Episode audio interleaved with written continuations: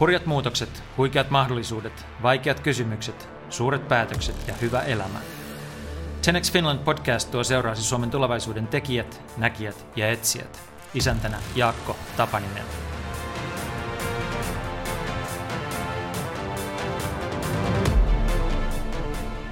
Tenex Finland is back after a three month hiatus due to the presidential election, and for a change in English. From December to February, I conducted 14 podcast episodes with presidential candidates for Mediatalo Keskisuomalainen. These podcasts, produced by Ville Paija, can be found online by searching for Haluat siis presidentiksi. My two main takeaways from the interviews were how educational it was to set aside my personal politics and prejudices and approach each candidate with curiosity and eagerness to understand. The other takeaway was when conducting research for the podcasts, I stared into the abyss that is Finland's economic performance. All I can say is that it takes an insane amount of entrepreneurial drive to lift this nation back to its feet. With this in mind, I took my microphones and visited one of my favorite individuals and an incredible entrepreneur, Gerald Coniel, who operates a chocolate factory in Billnäs, Raasepori. In this episode, we fast forward through his life in France, Finland, and South Africa, covering his adventurous bike rides across the African continent, his experiences renovating castles in France, and finally, his journey to mastering the art of fine chocolate making in just two years. We discuss all aspects of building a business, pursuing what you love, and transforming it into a story that people are eager to buy into. Please enjoy the passion, drive, and style of Gérald Coniel.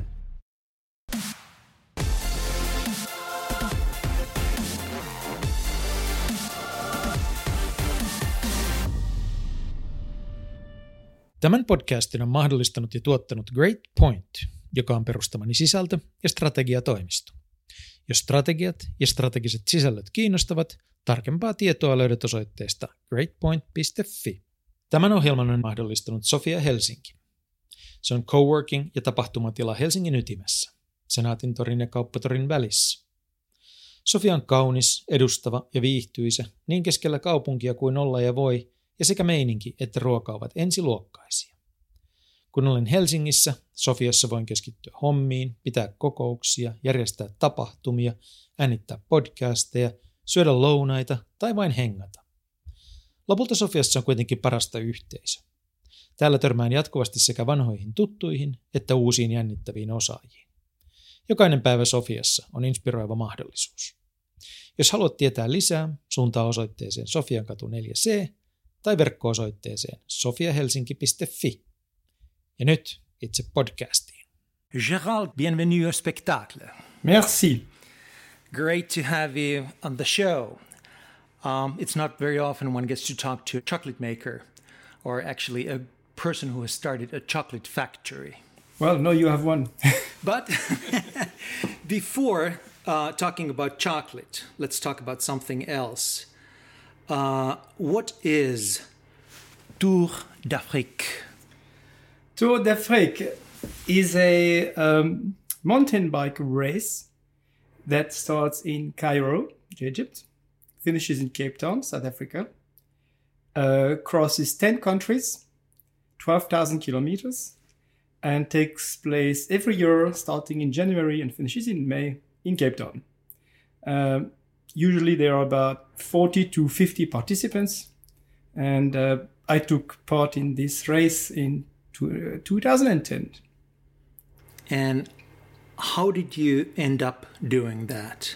It's a to make a, it's a long story, but to shorten it, uh, I lived in South Africa for 15, 17 years. Uh, and during that time, I flew between South Africa and Europe uh, endless amount of time. And uh, every time I sat in the plane and I looked through the plane window, flying over the African continent, I thought, it's nice. I leave Europe, I land in the morning in South Africa, but I have no understanding, no idea of what what is down there. I'm 10 kilometers away, but I'm a life away. I don't know. I don't know Africa. I, although I lived in South Africa, but it's such an advanced country compared to the rest that it really, I really missed to understand Africa. And I always thought one day I want to travel this. And of course, you could do it by four by four, you could do it by f- foot. But when I lived in Cape Town, uh, I saw one day the uh, in the newspaper that a crazy Canadian man had uh, launched a, a, race between for for charity between uh, Cairo and Cape Town, and uh, I thought, wow, this is something I would love to do. And then it left my mind, and years later, I actually decided to do it. Um, I had followed it. I had joined their website, and I followed it every year. And in 2010, uh, I joined and uh, um, it was a, a, a, jump in the in an incredible adventure. I had no idea what I was getting myself into. Uh, I had three months to prepare myself when I joined. Three months. Three months, yeah. I joined in um, September, so I had October, November, December, and on the 11th of January 2010, I was in Cairo.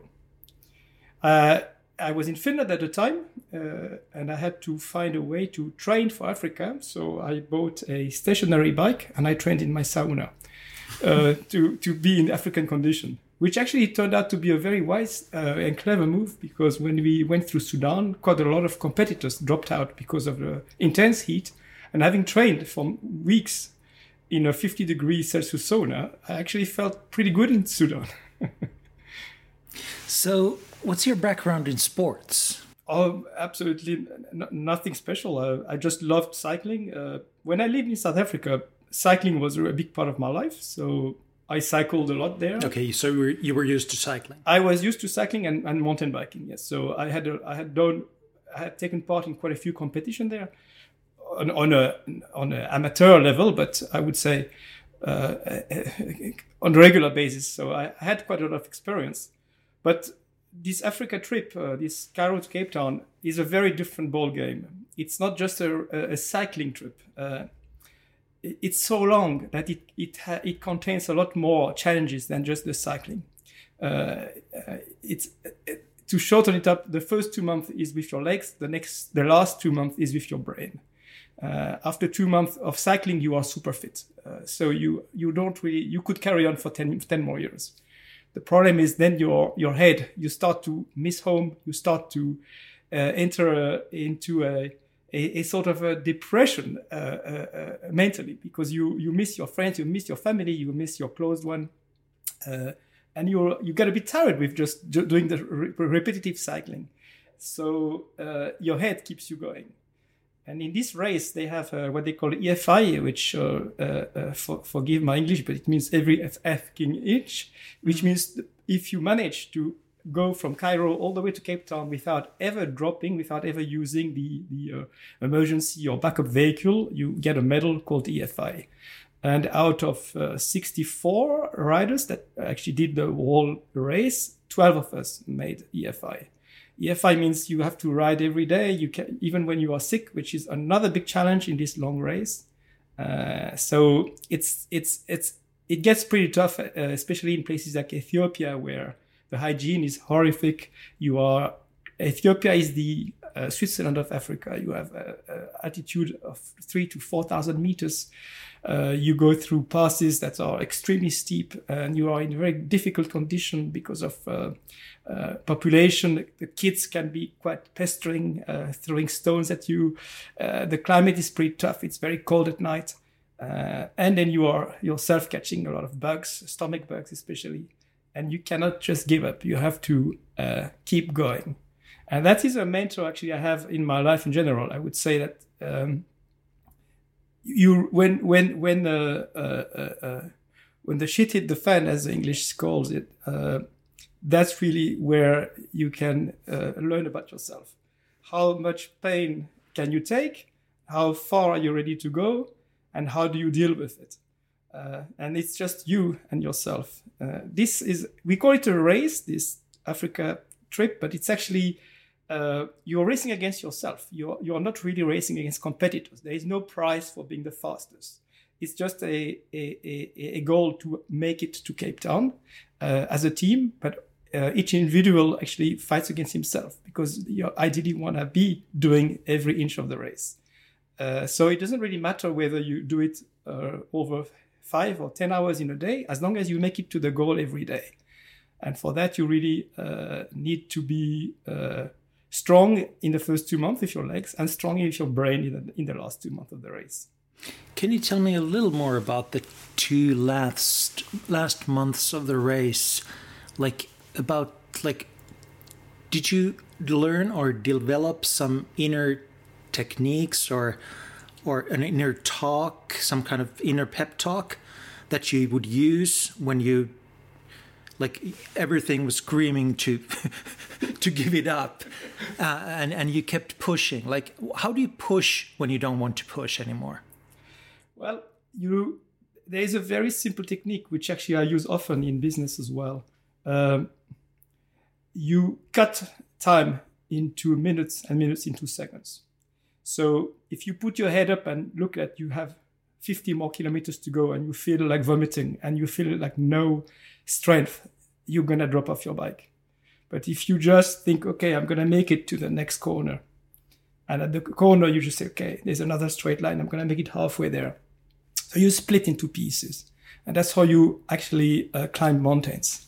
Uh, the same with business. When, when things get pretty tough, uh, then you sort one little brick at a time. And brick per brick, you eventually go over uh, huge challenges. And this is, uh, um, yeah, this is the real world when you are sick you are weak, it's cold, and everything seems to be against you, then you surround yourself with a bubble and then you focus on on tiny little targets and then you immediately hit the next target and that one little target is everything in your world at that, at that moment yes exactly yeah okay. you you you basically close yourself you put a bubble around yourself and actually it's it's about tiny little things. You you you you look at that tree there in the distance and you say, I'm gonna make it to that tree. And then when you reach the tree, you think, okay, what next? I've made it so I can I can make another tree. And that's how it works. And I remember one particular day in Ethiopia where I was so sick that actually uh, I didn't even dare going through the uh, there's a procedure that you're supposed to go to the race doctor if you're not feeling well, and he actually gives you the green light or not for the next day to carry on. And I knew he would take me off the race. So I quickly, I was so sick that actually I went straight into my tent and did, did not visit the doctor just uh, because I knew I looked so bad. As a matter of fact, that day I was pissing blood. I was so bad. Uh, yeah, yeah. and it's often said that a human body is an amazingly resilient thing, that there is so much more to it than we ever can think. Can you? I am the talk? living proof of that. Um, you know, there were days uh, because you have to imagine this race. It's not just the cycling. You still have to pitch your tent. You still have to clean your bike. You still have to do your own uh, clean your own your own goodies and so on. So there's a whole procedure when you reach camp. Um, there were so many times when I thought I'm not gonna make it tomorrow. I'm I'm I'm I'm I'm hurting so bad. I'm exhausted. I'm hurting. Really, I'm hurting. I know it's it's beyond reasonable uh, uh, thinking. You, and then you'd think, okay, well, let's let's sleep. And it's very easy to fall asleep when you are so exhausted. And you sleep on a, you know, on the floor, on the ground. Uh, we had this little inflatable mattresses which were like three millimeters, three centimeters thick. And so many times I would wake up in the morning feeling, oh my God, I'm in perfect shape, incredible. And there's the resilience. Yeah, the body. Where, okay, there is another factor is that when you are doing these highly um, intense sport events. Uh, it's a bit like a, you become a bit of an athlete. You are doing six to eight hours uh, effort every day. So you, you produce a, a, lot of dopamine, dopamine, which basically fixes a lot of things in your body. And it's incredible. It's i mean i was amazed every morning. So dopamine is a medicine it, yeah it's, it's a it's a it's a chemical that your body will produce uh, uh, it's a hormone basically that your body pro- that's produced by your body when you are in love when you're happy when you eat chocolate by the way. Yeah, yeah. but, but also, that's what we always think that it's it's something that uh, makes you happy, but it's also a medicine. It cures also, yeah, you. Sure, sure, sure. And dop- dopamine is actually produced by by by uh, uh, uh, uh mostly actually when you do sport. Uh, and you know it's funny because at home, say you you you move around some boxes, and the next day you are aching everywhere, and for three days you are you are thinking, oh my god. And there in this crazy race, you you make it to camp with really feeling awful and thinking, okay, it's that's it. I'm, I'm tomorrow. I'm off that race. And the next morning you wake up incredibly, incredibly feeling feeling so good. It's it's unbelievable.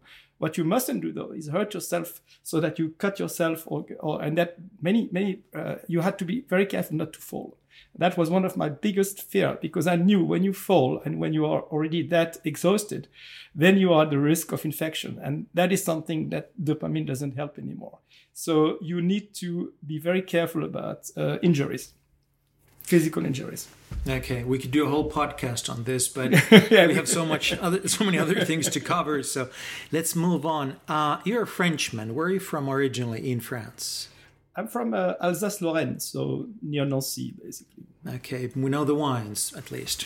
Yeah, well, I'm in, I'm in between Champagne uh, and the Alsace wines, you know, halfway. So okay. if I went left out of home, I went to the Champagne. If I went right, I went to Alsace. but you en- but you ended up in South Africa. How did that happen? It happened through Finland. Uh, I came to Finland in my in my youth when I was in my twenties uh, completely by well not accident I, I, fell in love with the country after a first interrail trip in when i was 17 years old moved here when i was 21 and uh, accidentally started a newspaper with a couple of friends in turku. Uh, turned out that it was a disaster didn't work but through perseverance after two years of hard work and and uh, uh, uh living on coca-cola and cigarettes we basically made it. Um, by that time there was just myself and one of the original starters left uh, turned out that the newspaper turned to be a success. It was called Palstalehti, which was a, a, a, a rivi-ilmoituslehti, uh, ilmoitettiin ilmaiseksi. So you could advertise for free. For This was way before Google and internet, so it was like something incredible in those years. Uh, and after making it, uh, money came in finally, and, and, and, and uh, I looked at uh, expanding this. But Finland was a bit of a small lake uh, with 5 million inhabitants, and the concept uh, was good. And I was offered the opportunity to buy a, a, a, company that was technically bankrupt in South Africa, but that company produces produced the same newspaper as we did. I had the know-how, I had a bit of money, uh, and I found a wonderful German partner who had a lot more money than me and who was ready to uh, open his checkbook for this and we sealed the deal uh, over a lunch or over a dinner in Budapest in 1992. And uh, the idea was, if I want, if you, if I wasn't going to do this, I had to do it literally overnight. Two weeks later, I, I landed in Johannesburg and never looked back. And you ended up working there for 17 years. Yeah, actually, it's more complicated than that. but yeah, yeah, uh, uh, yeah. The, the the South African was an incredible success story. Uh, yeah, one of the fastest success story in the public publishing world in the of the classified industry. Uh, we went from uh, a small company that had uh, five or well maybe let's call it ten employees, uh, sold a few hundred copies per week, to a company that uh, hired over a thousand people. Five years later, sold two hundred thousand copies a week. Uh, uh, with 12,000 outlets, we opened, and we were also a distribution company, so we distributed over 100 titles from, from other publishers. So th- this was, of course, all before the internet. The internet kind of uh, uh brought us back to reality, but we had 10 very good years. Um, after after 12 years, actually, uh, I bought a chateau in France, moved back to France for four years, and then moved back again to South Africa because we had just bought another publishing company. Da da da. So it's it, it was a bit of forward and backward. In total, I spent 17 years of my life yes in South Africa. Okay, but how about this chateau, the castle in France? that's the second castle. okay. I bought two castles in France. Okay. Did you have them at the same time, no, or did no. you switch? No. The first one was uh, uh, uh, back in the early 2000, and that was a coup de cœur, as we call it in French. Um, and that was just for uh, personal reasons. We just thought, hey, it would be nice to have a chateau. You know, when you are young and you make a bit of money, you could buy a yacht or you could buy a Ferrari. I bought a chateau in France. And of course, like every uh, every chateau you buy, it's a bit stupid because uh, I bought it in summertime, and when came the winter, we realized, oh, it's terribly cold in here. it was very romantic, and of course, coming from a country like South Africa where everything is modern and new, no history, a chateau in Dordogne was like, wow, everyone wants to own a chateau in Dordogne. So I did. and uh, but the reality caught up with us, and we realized that it was not that uh, comfortable to live in a chateau, and it was also very expensive. But nevertheless, we stayed and we improved it, we developed it. Uh, but for uh, the reason of, of, of, of, uh, uh investment reason, because we had just bought a, a, a, serious competitor in South Africa, I had to get back to work. Uh, during those years, I was actually working part time and I had already put into place a managing director for the company. But now the company was at a point where we were playing double or nothing. So we spent a lot of money, took a big loan, and bought our biggest competitor and merged the two. And I had to get back to work for that. Uh, so we decided, okay, well, let's sell the chateau and head back to South Africa. So our furniture actually have traveled between uh, Europe and Africa a few times. Uh, and then after some years, then we decided to come back to France again. And we thought, okay, we know about the chateau, it's great, but next chateau will be a little bit better. So we bought another chateau, believe it or not, much worse, in a much worse condition. Why? Because we thought, let's fix it ourselves. Let's do let's let's upgrade it to 21st century living. You you can't really find these chateaus. And it's better to buy a ruin and put all the money into fixing it. So goes the theory. Of course, uh, 300% over budget later, we had a really wonderful place uh, with uh, which which turned out to be so expensive that we had to come up with a with a, a commercial approach rather than just you know oh, in, in the beginning, you bought it for yourselves. Yes, Yes. And then yeah. it became so got so expensive that you find, yeah, had to turn it into I, a business. To, I had to find a reason to I had to reassure myself that okay, there's got to be a, a, point in there. And we, one of the thing, of course, which is very popular in that part of France, Dordogne, southwest of France, it's very popular for boutique hotels, and, and, and, and there's a lot of Brits and a, a lot of uh, actually a lot of foreigners in general who pay a lot of money to spend nights in these chateaus and it all was really wonderful because it had modern feature. It had underfloor heating. It had really wonderful wonderful uh, large rooms where we kept the history and so on. So there we opened this and uh, uh, um, sadly it worked. And i say sadly because because we had normal life. Uh, one thing we didn't plan for was that when it works it really works. And you know you have people all the time in your house no, this was a dilemma. We first bought it for ourselves, as you pointed mm. it very well. No next action. We have a, we have a, a business venture here, and you know you have nowhere to escape, and you are on twenty four seven. You are serving people wonderful on booking but it was so small that you could not hire other people to do it for you or we, we tried but the problem is it's still your place. You're still living with your with your customers you know? And of course you can split. It was a big place. It, it had a lot it had a lot of rooms and so on. But nevertheless people want to talk to you to the owner because that's the story. That's why mm. they come to a place like this. And of course people we people come for the story. They come for the story. You are part of i had a very good friend who's a journalist and she said to me Gerald, you are part of the furniture. Realize it. And yeah. it's true. We were part of the furniture. So, long story short, uh, great experience, worked pretty well.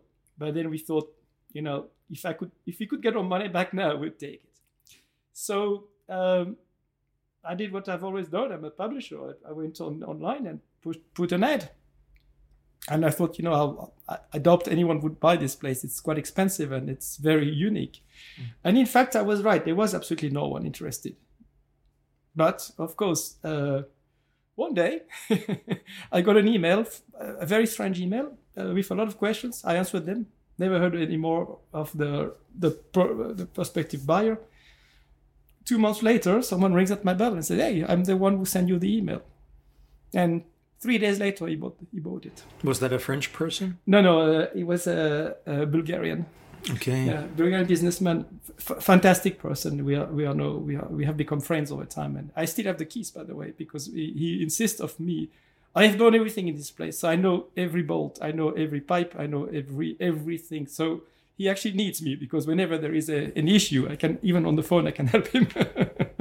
Uh, so so uh, what's interesting is that we were very lucky. I mean, you know, in business, I always say you have to. The, the key thing is you got to work hard, but you sometimes need luck. And when it, when luck knocks at your door, open that door.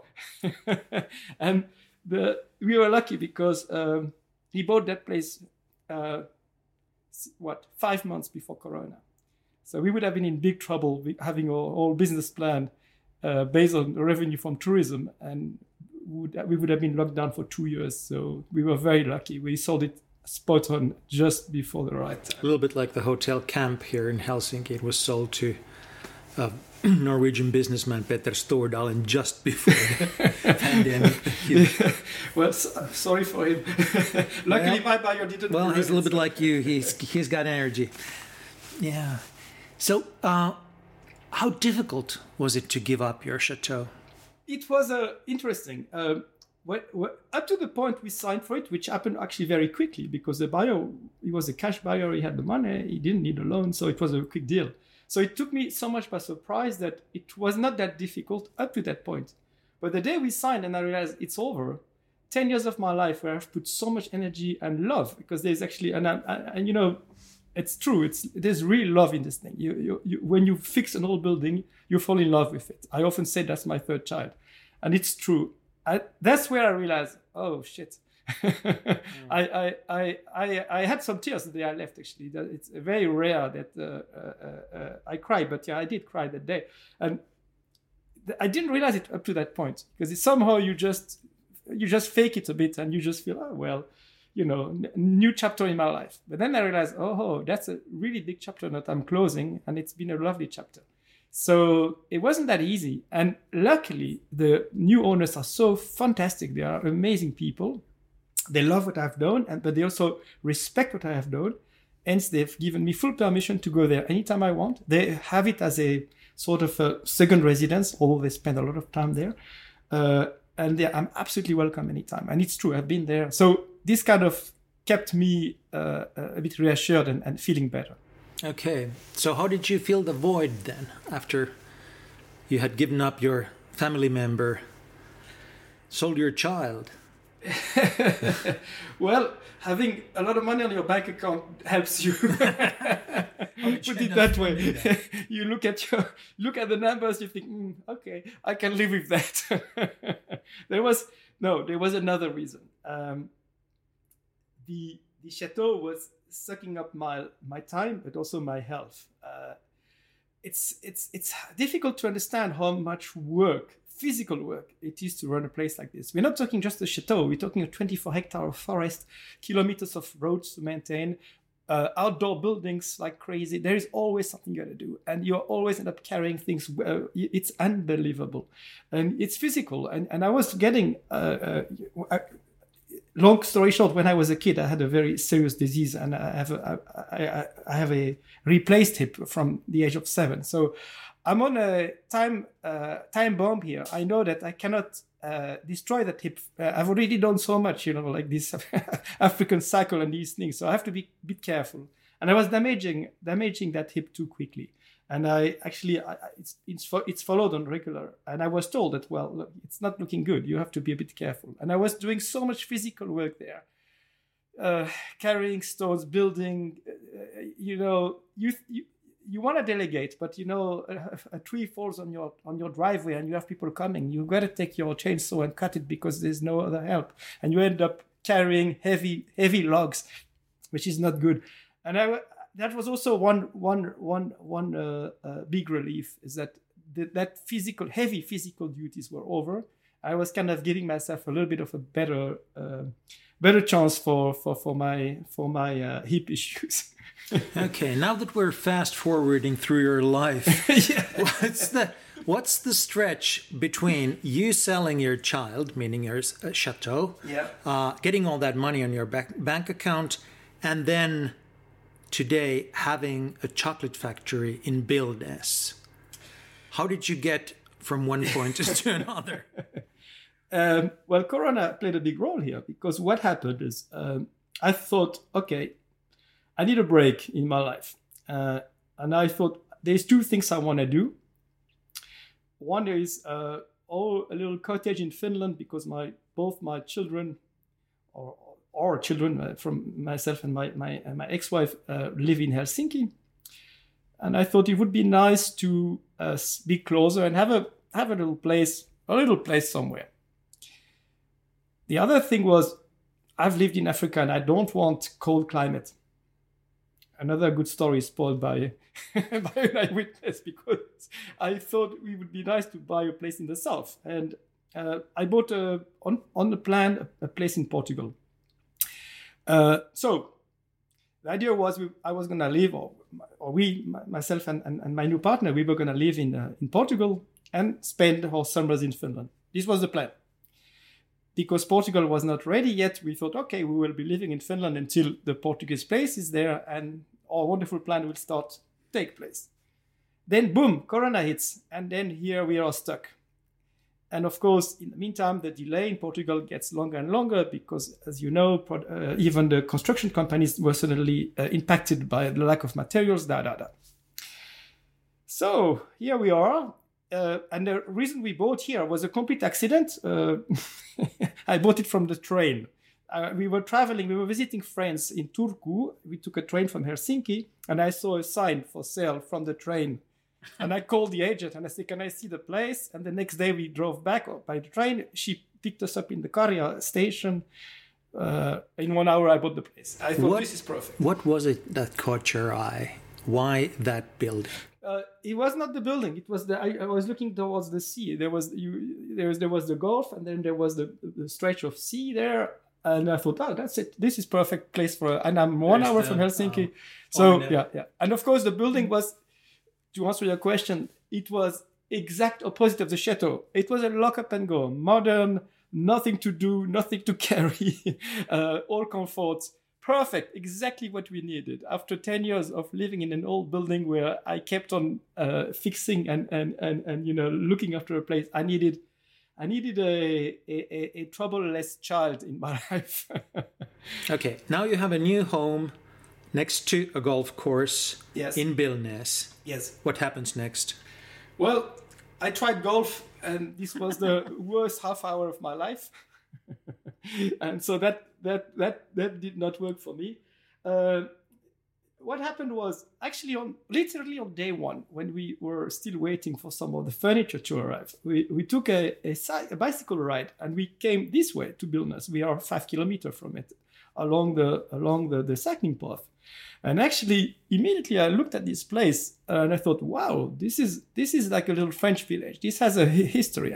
You know, Finland has a very short history, and being French for for me, it's often I often notice that you know I like a bit of the older buildings, uh, and these these uh, uh ironworks are kind of the the answer to that. Yeah. This is kind of the only place in Finland where you can go back to 200 years. Um, so I felt like, oh wow, this is wonderful. That, but that was it. That was the first impression. But that impression lasted in my mind. And when Corona came uh, and we were stuck here, I thought, you know, we could do something in this part of the world. There's, there's really there's really something to do instead of staying at home. And I listed a lot of ideas uh, that I have had all along my life. You know, I, uh, open uh, one of them was open a, a, a artisanal artisan uh, soap soap making uh, uh, and so on. So they were like 10 ideas i had. One of them was chocolate. Um, and then i kind of wrote off things that uh, didn't make sense to me. And, and chocolate was still top three. And i made one important phone call. I called hervé who is my old friend from school when we were 10 years old. He is a very famous chocolatier. He used to be uh, head of uh, La Maison du Chocolat in Paris. And I asked him, "How do you do chocolate?" That's how it started. And he said to me, "Well, you know, if you can fly, if you can fly to France, come and see. I'll show you." But before chocolate, for a little while, you made marmalade. Yeah, that that actually we started with marmalade because uh, uh, uh I wanted to shortcut that, but okay what happened was Marina, my partner, uh, he's an artist, and she opened a small shop in Fiskars. Mm. Uh, and that was exactly at the beginning of Corona. And uh, uh no, just just before. And it, she, of course, artists, you know, in, in, in Finland, it's really hard to sell her art. Uh, I thought we need to give away a little, little something that you know bring people into the shop. And I thought of we're not gonna buy Harry Haribo candies or something. So I thought, well, how about pâte de fruits? Pâte de fruits is a French marmalade. It's delicious. It's it's it's really fruity and it's not too sweet. It's something that's really really nice and classy. But I thought, well, how do you do this? So I googled it, and I thought, well, I can do that. That's that, that shouldn't be too difficult. well, Turned out it was, but it was a bit more difficult than I thought. But we we came up with some marmalades that we gave away to people, and actually, instantly, literally on day one, people say, "Oh wow, can we buy those?" And we were absolutely not prepared. We we were planning to give them for free, so we had to come up with a price with some packaging, and and this focused to chocolate because already then uh, uh, you had to find out, you know, about packaging which are the same as chocolate and so on.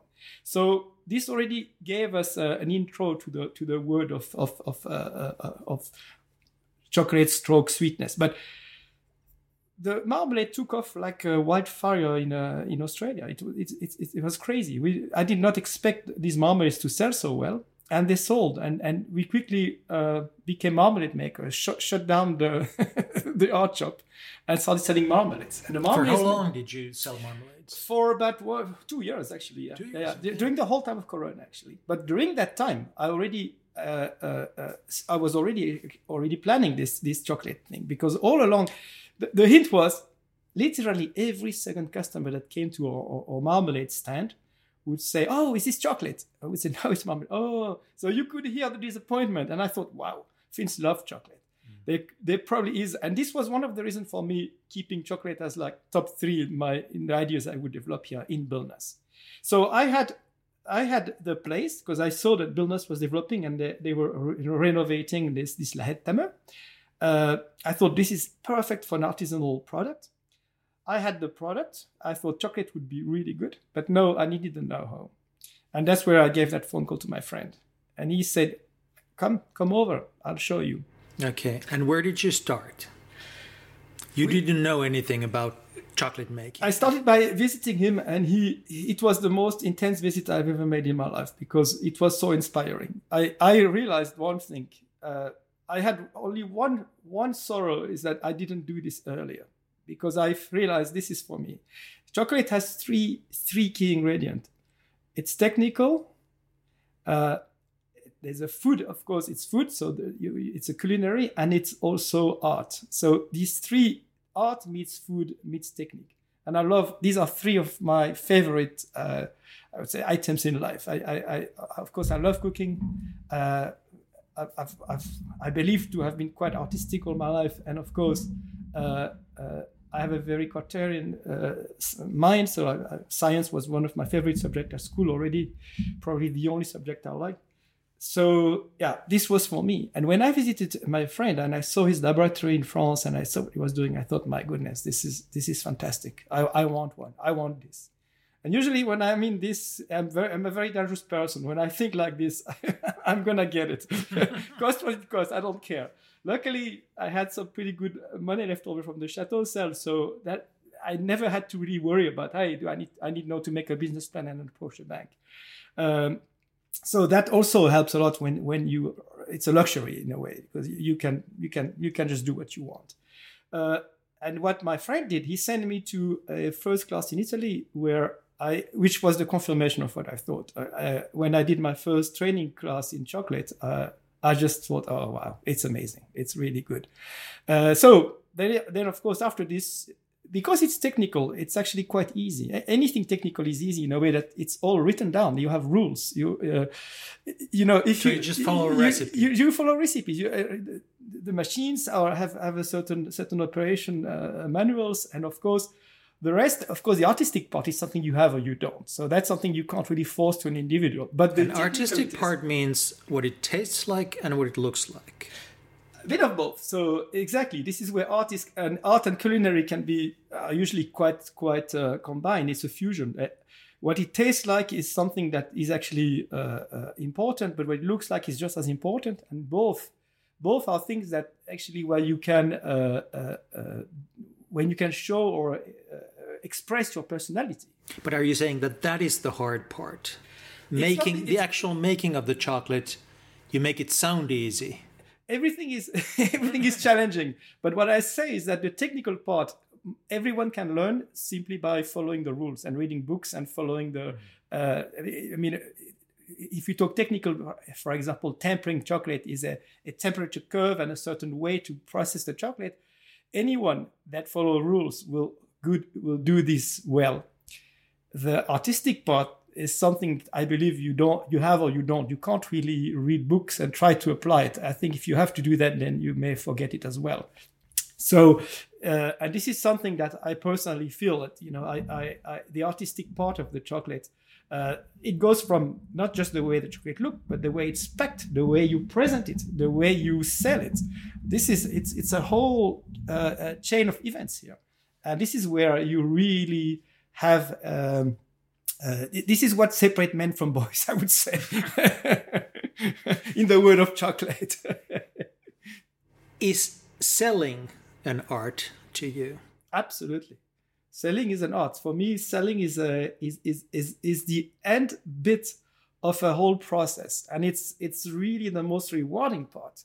And you know, I see selling as a as the final touch of of the hard work of of putting this together from a, a, a raw from a raw material into the most beautiful little package and when someone takes his, his wallet open and, and, and exchange it for money, it's not about the money, it's about the act. You know, it's and I, I had the same feeling when I when I was doing my newspaper.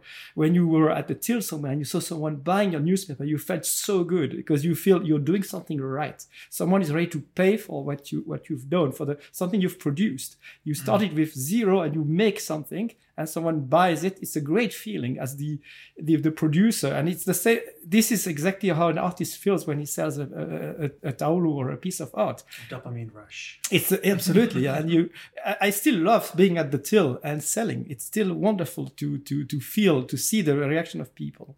So there's a sense of pride, but comfort as well. It shows you it's really important to to to to to to uh, be part of the chain from the beginning right till the end. So it's and with chocolate it's fantastic you start with a bean and you end up with a, an amazing looking box which is which is luxury which is uh, uh, delicious but all the way all along there are so many details so much processing that needs to be right what part does the fact that you are french play in this because there's the aesthetic there is the taste the food uh, there is the act of selling, this being social and socially skilled, uh, that we associate with French culture, at least as Finns.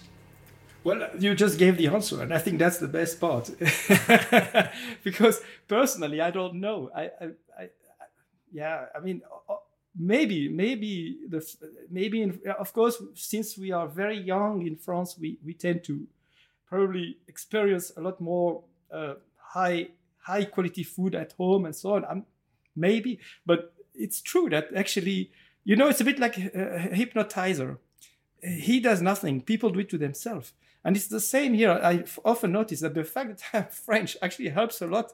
Uh, people love love to listen and love to come and love to to hear the story. the story. Yeah, it's part of the story, which is really important. I mean, forget the French. The story is the most important. And there's two things about the story you have to be real because I mean you should never bullshit, uh, and you have to uh, uh, you have to know how to tell it. You really have to be good at explaining what's behind what what you are selling.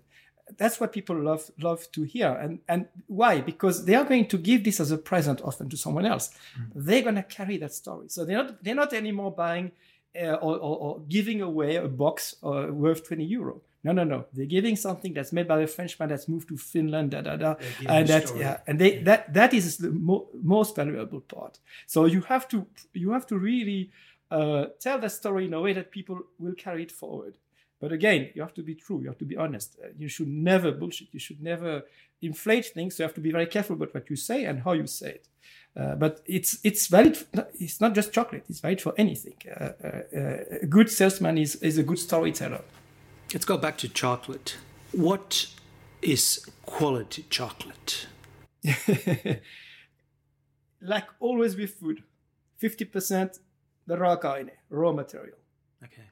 Siis raake on niin tärkeä. Siis the, the, the raaka-aine, the, the raw material is, is of course, without a good quality uh, uh, uh, raw material, you can. I don't know anything about raw material. Can, so what can material, you tell me about well, it? Okay, chocolate is made from a from a bean. Okay, so the, the bean uh, uh, uh, will be transformed into a mass in which you will add sugar, vanilla, milk if you make milk chocolate.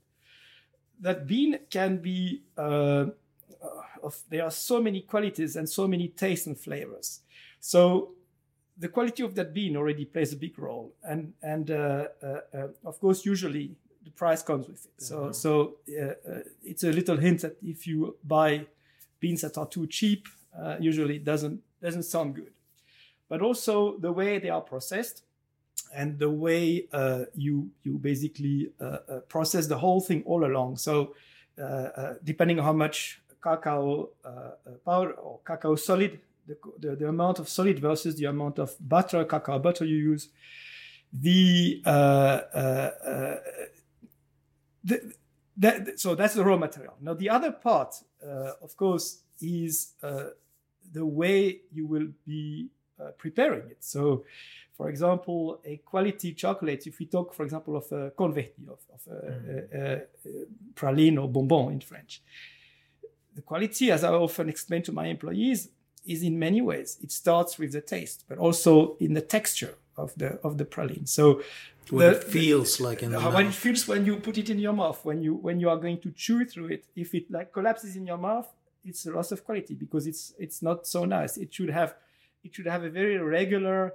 uh, thickness all across the bonbon, which is very hard to achieve. Um, it should have different texture. It should also have a story to tell. So that's that's quality. So when you eat it, you experience something you you go like wow this this brings something into your mind right away that's quality so uh, of course usually quality is also links links to less sugar so sugar and salt are the cheapest and easiest way to hide, hide low quality so uh, uh, sugar is the easiest way to hide low quality. Low quality, absolutely, okay. in any food, and salt does the same effect. So that's why all industrial food is usually very salty yeah. because you th- this is the only way. What do what do these two things do? They enhance the flavor in your mouth, but they should be if it's high quality. You don't need to enhance them; they are there. So so we try to, of course, work uh, uh, uh chocolates that have less sugar.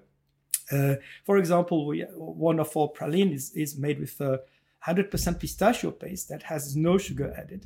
And it's absolutely amazing. And people, I've had people crying, crying. Can you believe it? And I'm not, it's, it's, it's true. I'm not exaggerating, crying when eating this and saying, oh my God, this is, this is so incredible.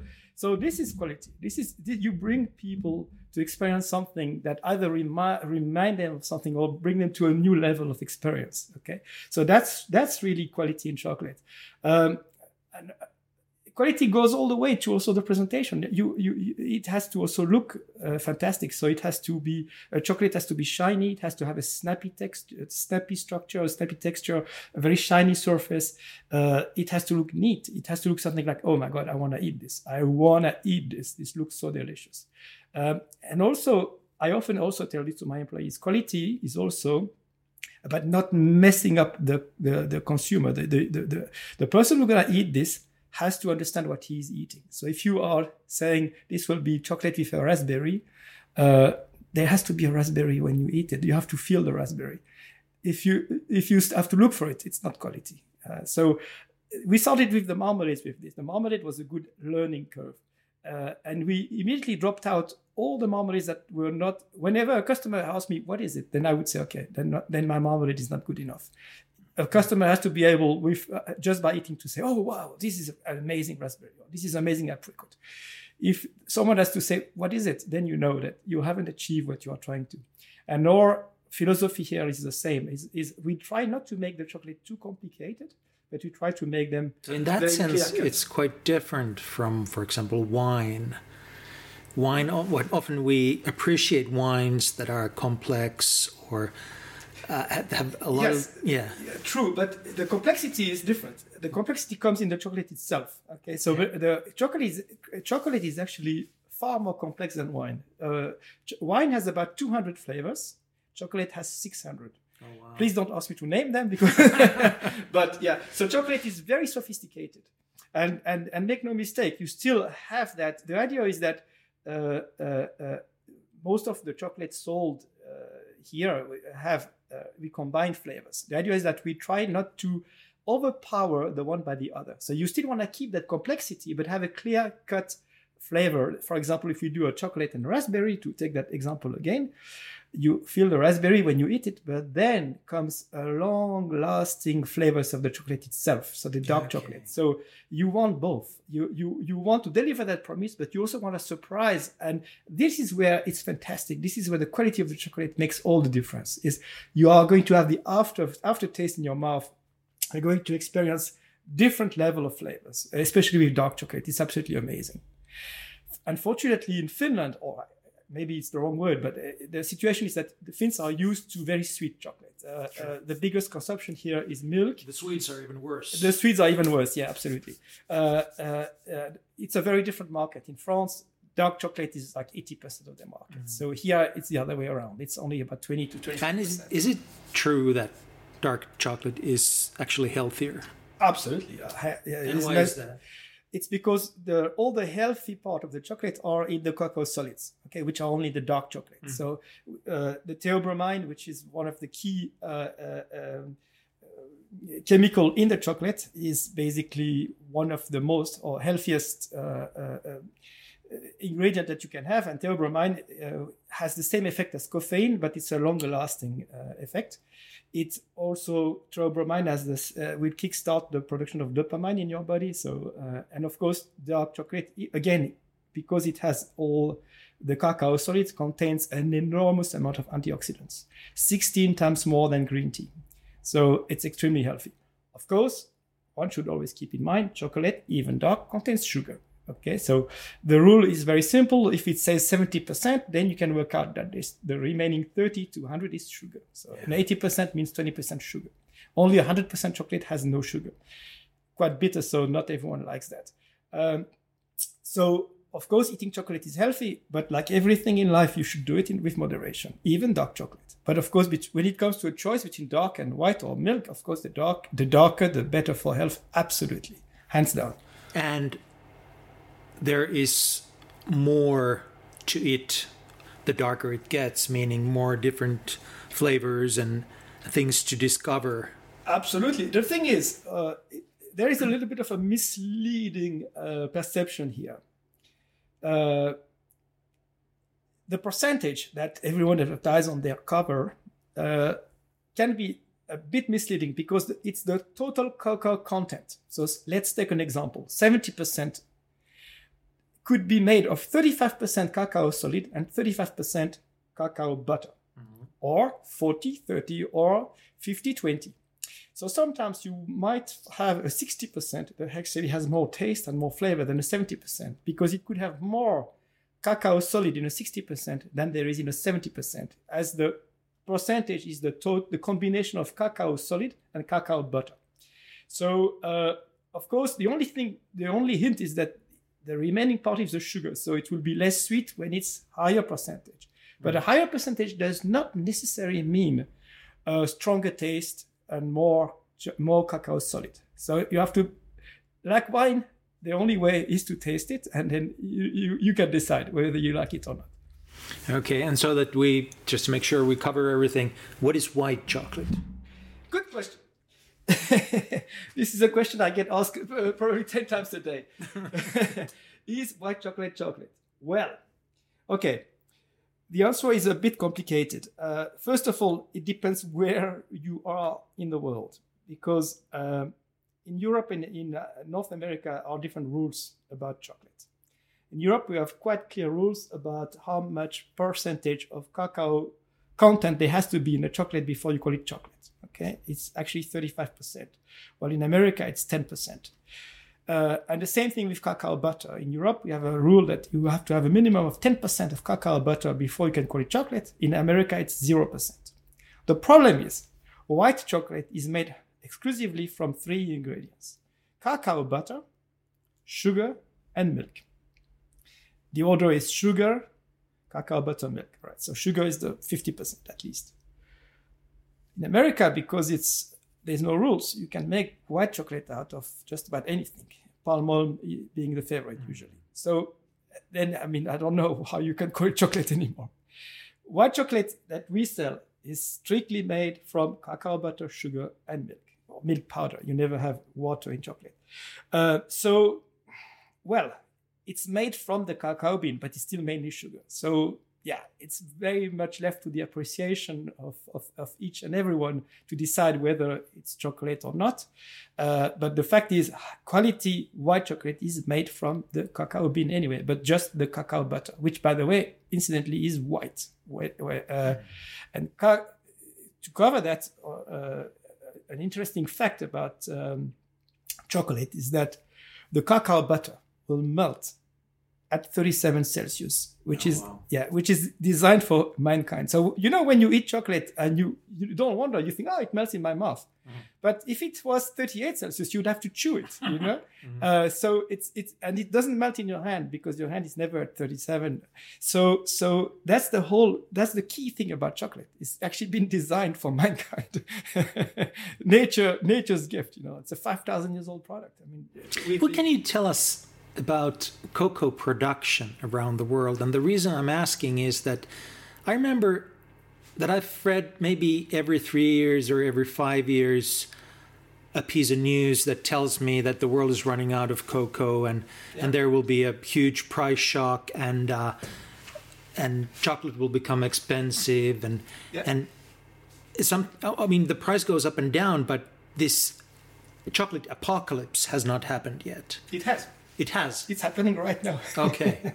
yeah. Uh, uh, yeah. This is a. It's a catastrophe right now. This year, twenty oh, last year, twenty twenty three was the worst uh, year ever. Okay. Let's first talk about geography. Uh, originally, cacao bean or cacao tree come from uh, Central America, Mexico, um, the Amazonian forest in Mexico. Um, in the middle of the 19th century, they started planting cacao trees in Africa. And then across the, the globe, 64 countries produce chocolate trees.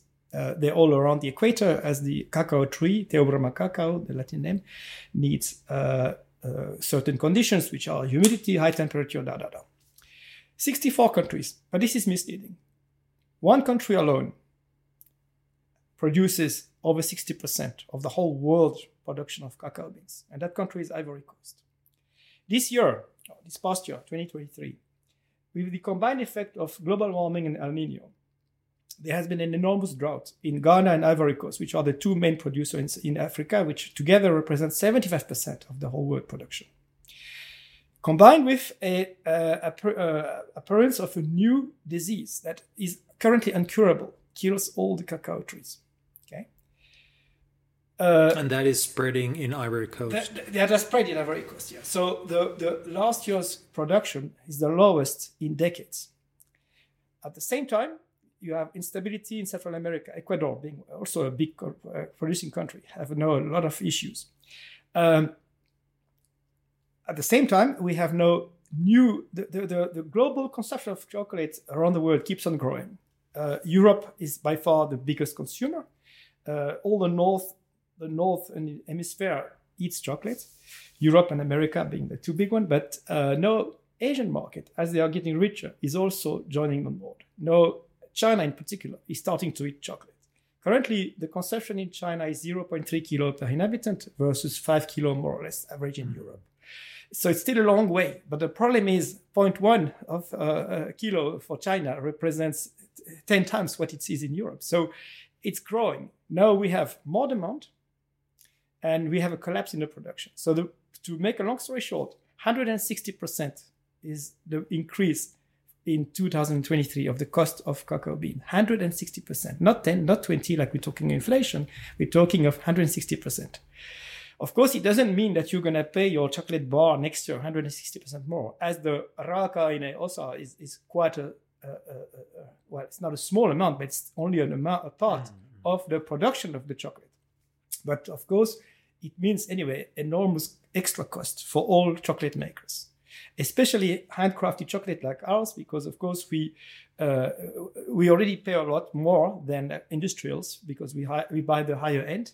And of course that is impacted even more because uh, uh, uh there is even more competition to now get hold of, of, of, of such high-end chocolate so it's bad news for the industry absolutely absolutely. And how do you fight that well, you don't fight it, but you. How do you, you react to it? Yeah, yeah, exactly. You, you, you have to react to it. You, well, Uh, we won't increase our prices. Uh, uh, we, we, we just have to be better. Luckily, we are a very new business, and we uh, we we only started two years ago, and uh, this is where my experience as a uh, as an entrepreneur plays a key role. There's a lot of areas where we can optimize our our, our production our production organization and our techniques so in other words, we will be able to save uh, where, wherever we're gonna have to pay more for the for the for the for the raw kind for the for the raw product, we can save on our on our production processes uh, by being more efficient. Uh, these are, and we are doing this actually. But this is what I've been doing over the last two months now. When it's a bit quieter, is optimizing our production processes so that you can produce more without having more stuff uh, and therefore have have more more uh, uh, uh yield per per, per worker. Uh, so this automatically will will make up for the extra cost of, of buying buying the, the raw material at a higher price. Okay, optimizing is one side of of what you do because what ca- catches my eye every time I come to your chocolate factory is how many new things you have on offer. Yeah. You are a product development maniac. yeah, believe me, it's a logistic nightmare. But uh, yeah, it's a good, it's a good way to put it. I am. I, I, I, I confess. Even my staff is scared when they come on Monday because we have to go through what I have, what I have come up over the weekend. Is that because you're an artist, or is it a business decision? it's probably a bit of both. uh, the artist, the art, the artist part often wins over the business because not everything makes financial sense. But what makes sense though is the fact that the offering is unique, and that was my idea from the beginning. That I want a place, I want the wow effect when you walk in, and we have it. You hear you hear this wow so often. Uh, there's no I don't know of any other place like this in Finland. Even in France, actually, there's not so many chocolate shops that have such a huge choice like we do have. Uh, it's one thing to come up with these ideas. It's another thing to to make sure that that they work and that they are being followed up, and that you know we don't end up with half a stock here or, or, or missing.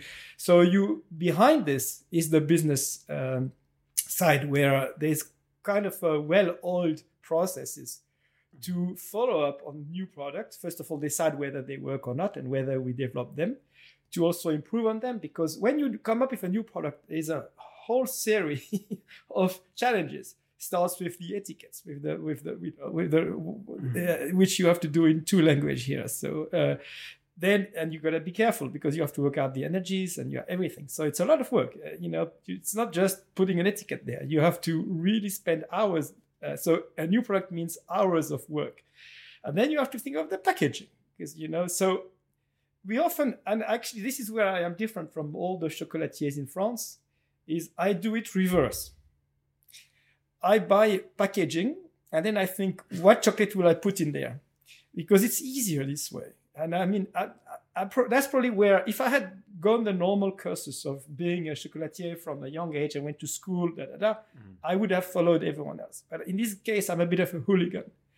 And this is why we have so much offering, because I buy uh, tens, well, actually hundreds of different packaging.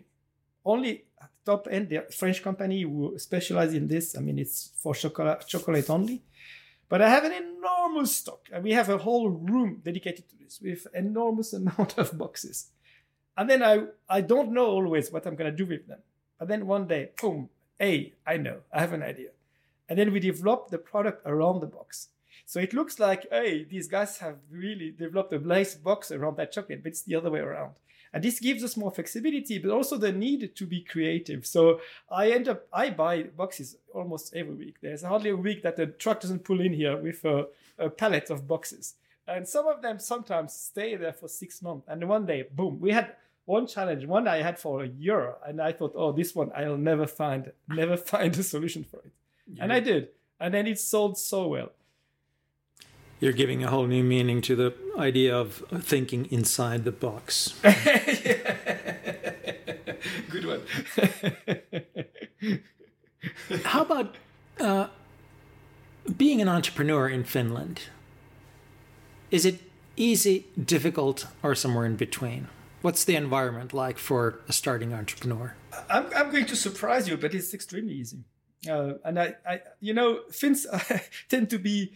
Uh, I've had this discussion so many times in my life. Uh, uh I, am fortunate. I have had businesses, or I've, I've actually been an entrepreneur uh, in three continents, or in two continents. Finland is, the same as Europe, but uh, in France, Finland, and South Africa. Okay and Finland is by far the easiest. Uh, uh, there's less red tape, uh, and you know when you talk to Finn entrepreneurs, they all complain and tell you high tax and this and that. Sure, but France has just as high tax but less services for that. South Africa, a complete nightmare in with admin, uh, corruption, you name it, and high tax as well. Uh, so for me, actually, it's it's it's quite easy and everything works here. So I'm I'm very positive about being an entrepreneur in Finland it's not easy, of course, but it's not easy being an entrepreneur anywhere. It's the same challenges whether you do it across the world in Africa or do it in Finland. Uh, yeah, it's it's it's about. I think it's the rules are clear, which is great. No corruption, no mafia, no one else threatening you. That's already incredible uh, environment. Uh, you know, uh, as an entrepreneur, this is the thing that pisses me off the most. In in South Africa, with the high corruption, you sometimes feel that you know a lot of that money I'm paying is just wasted. I get zero back. At least here, you you, you can see that your, your money is, is, is actually producing something. So, of course, no one likes to pay tax, but uh, you know at least you feel good that okay, well, at least that money is used wisely.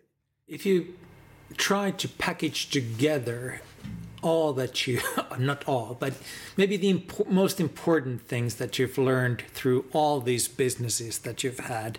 Papers and, and, and, chateaus and and uh, now doing chocolate and and all of that all of that uh, what does it boil down to to make it in business?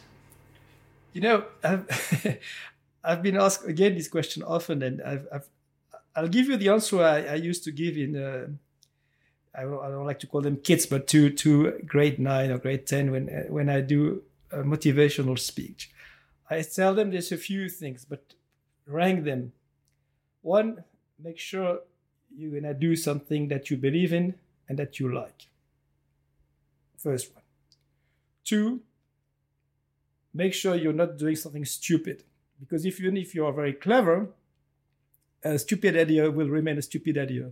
So clever people can't fix stupid, right? So uh, uh, and that's one of the that's one of the most unspoken thing, but that's the reality. So many businesses fail because they are the idea is stupid. It's not it's not a it's not a good idea, and people just keep on trying. It's just not gonna work. Uh, so think about it. You know, is, is can this work? And how do you test for stupid? We're gonna need another hour. Yeah. Just try to sell it to yeah. someone, for example. But yeah, actually, exactly. Normally, normally, if you have an idea uh, uh, and you think that that that you could do a business about it, yeah, you you you uh, you test it exactly. And if you see that people are not getting overexcited with it, look at all the big successes in in, in business uh, uh, from ebay uh, to, to to to to amazon. They were people who were themselves users of of of what they did. Mm. and they tested it and they realized i'm not happy with this. I know i can do better. You know there's a good example in finland. Uh, the guy who started nettiauto is a friend of mine. Yeah. he was a car dealer. He, he, was no he wasn't a car dealer. He was a he, he dealt, dealt with cars on the side as a hobby and he realized there's no really good site for selling cars in Finland. He was not happy. With, they were, but they were, he was not happy with the with the the big companies that uh, sites. So he said, "Screw this! I'm gonna make my own." And he made his own uh, based on what he believed in and what he knew was was the needs for someone who want to buy and sell cars. And look where they are now. They became number one by far, and then two and three are like way down the drain. Uh, so the same with uh, back to that idea. You know, it's it's you have to believe in what you, in, in it and you have to uh, uh, uh, make sure that it's a good idea but then of course uh, be prepared to work hard and that is uh, is uh, absolutely no-brainer as an entrepreneur. If you want to work uh, eight to six, work for the government, but uh, uh, any entrepreneur will work hard uh, and just know you will be married to your business. If it's and if you're not prepared to do that, then then it's fine. I mean, not everyone has the entrepreneurial um, uh, uh, uh, curriculum. It's clear that, uh, and luckily, otherwise they would be just entrepreneurs. So, uh, so you, you you need you need to have that in your in in your inner inner body or inner inner belief. Uh, you know, usually kids always ask me, kids, I mean, made the wrong word. Young people always ask, "What about money? What about money? I don't have money." And I always say, "Well, lucky you." if I had had money when I started my first paper in Finland, I would be out of business and I would probably be working for the government. And it was because I had no money and the bank wouldn't lend me any, of course, that I made it. Because you you you have you have when you have money too soon, you just spend it in the wrong area and then you end up actually uh, uh, with the wrong picture. You need to have that. Uh, you need to that creativity dies the moment you you have it too easy.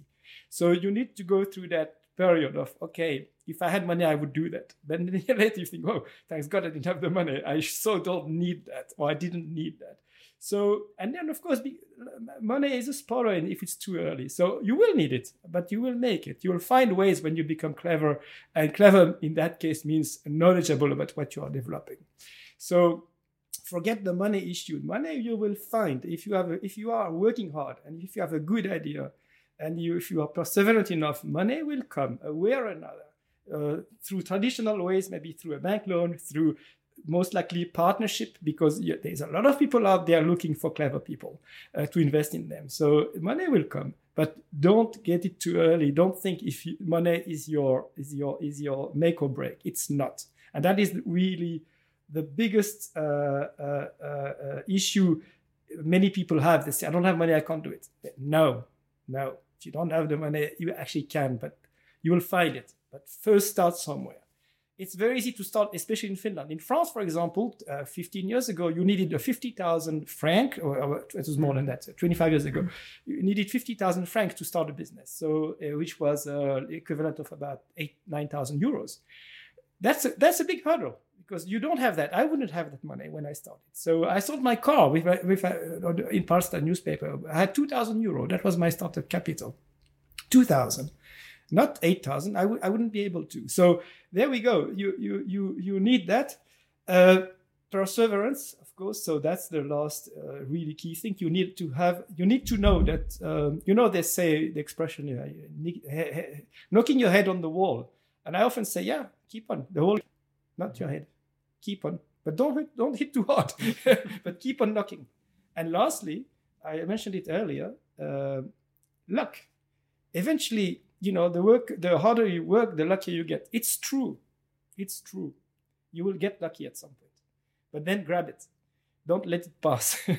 but it's true. There's a saying, luck favors a prepared mind. Yes, absolutely.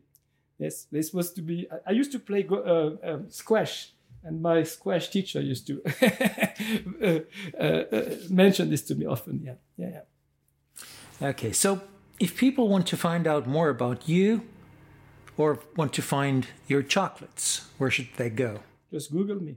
Just Google and what happens if you Google you? Uh, well, if they Google Gerald Coniel, they'll probably find a lot of stories about Tour d'Afrique. And if they find the chocolate, uh, they just Google chocolate, uh, Billnäs chocolate. It's number one on Google. Okay. It's the and where, where can they buy the chocolate?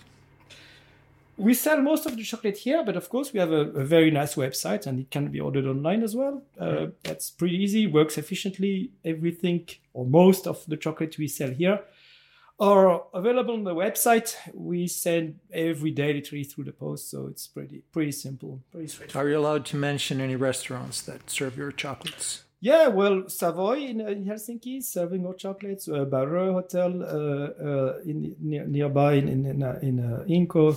Uh, there's quite a few actually places nowadays. Where in Fiskars, uh, there's quite a few places actually that that sell or serve hot chocolates.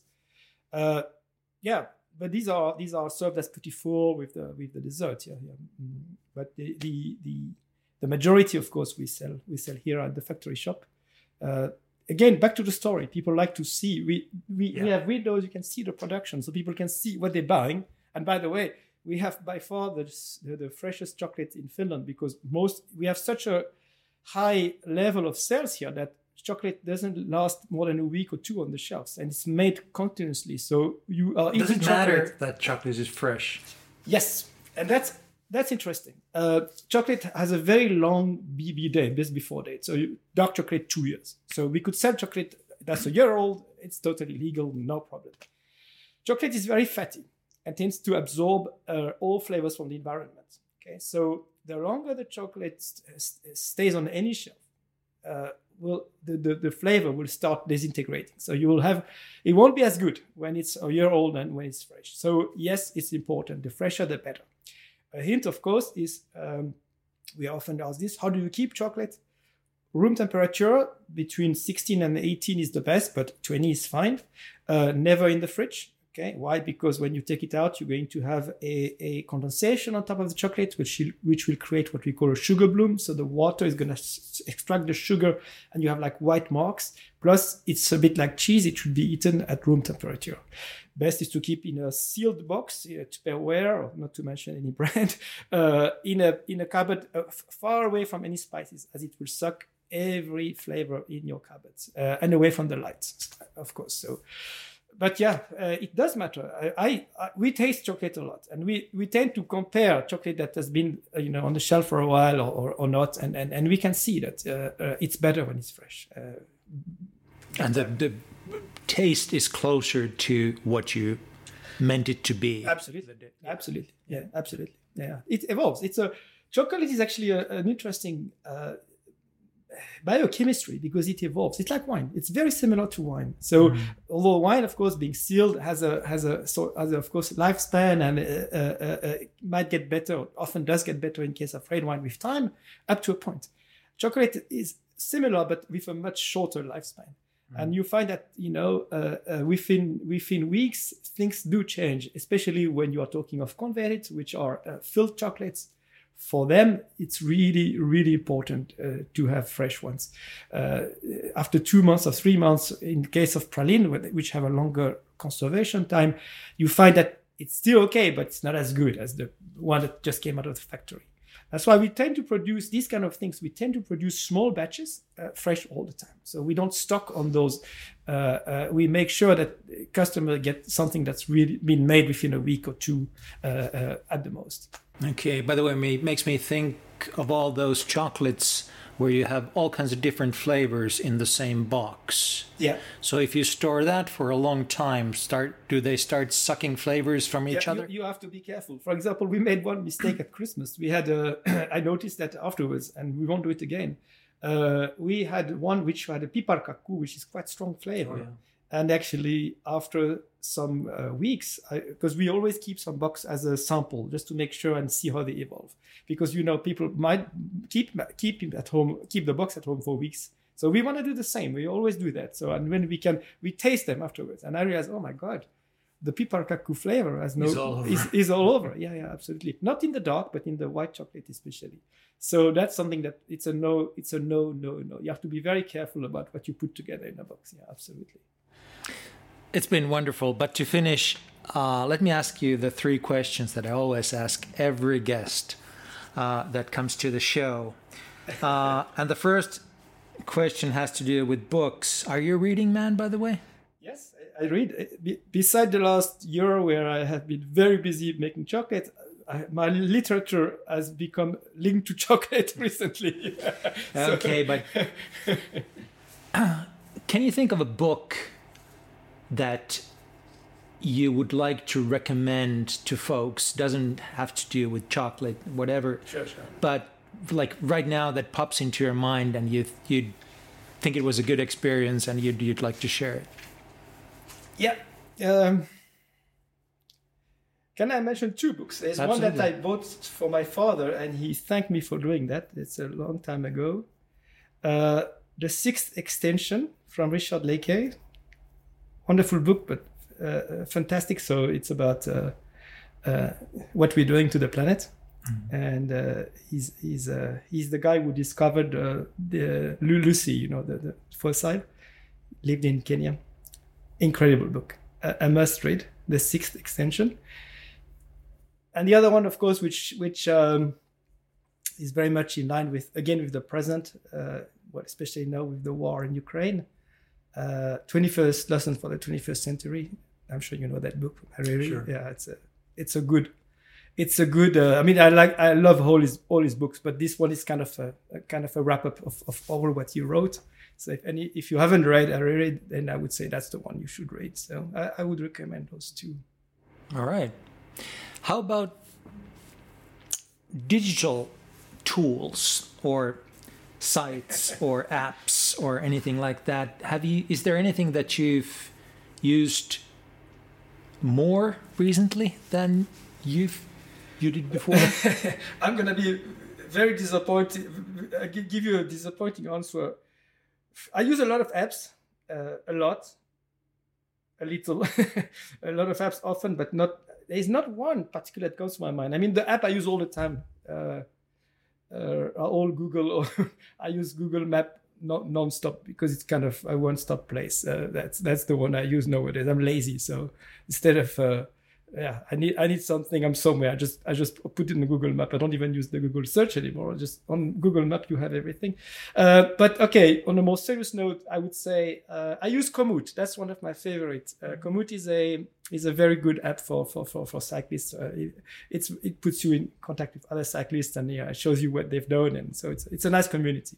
That's the that's my kind of a personal app that i use a lot. So you still bike?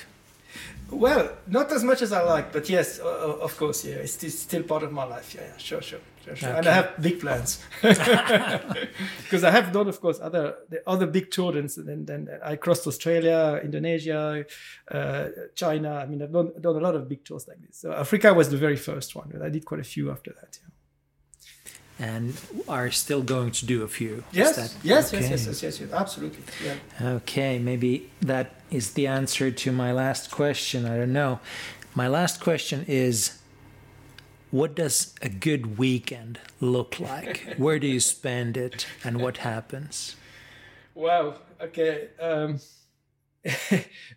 I think you should rephrase the question: Is what did a good weekend looked like? I, re- I rephrase it. What did a good weekend look like before you had a chocolate factory? yeah.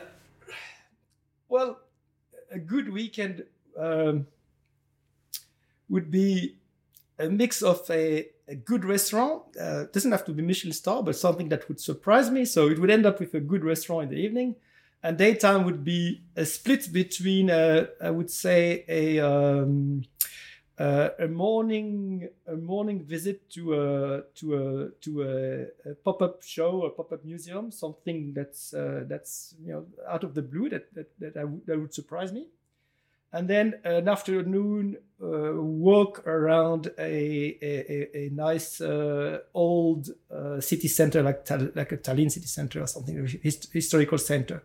So a bit of a bit of uh, a morning culture, a bit of an afternoon walk in an inspiring environment, and uh, and wrap it up with a wonderful dinner, and preferably with a jazz jazz background. That would be that's it. That's the weekend I see. Gérald Coniel, chocolatier, merci beaucoup.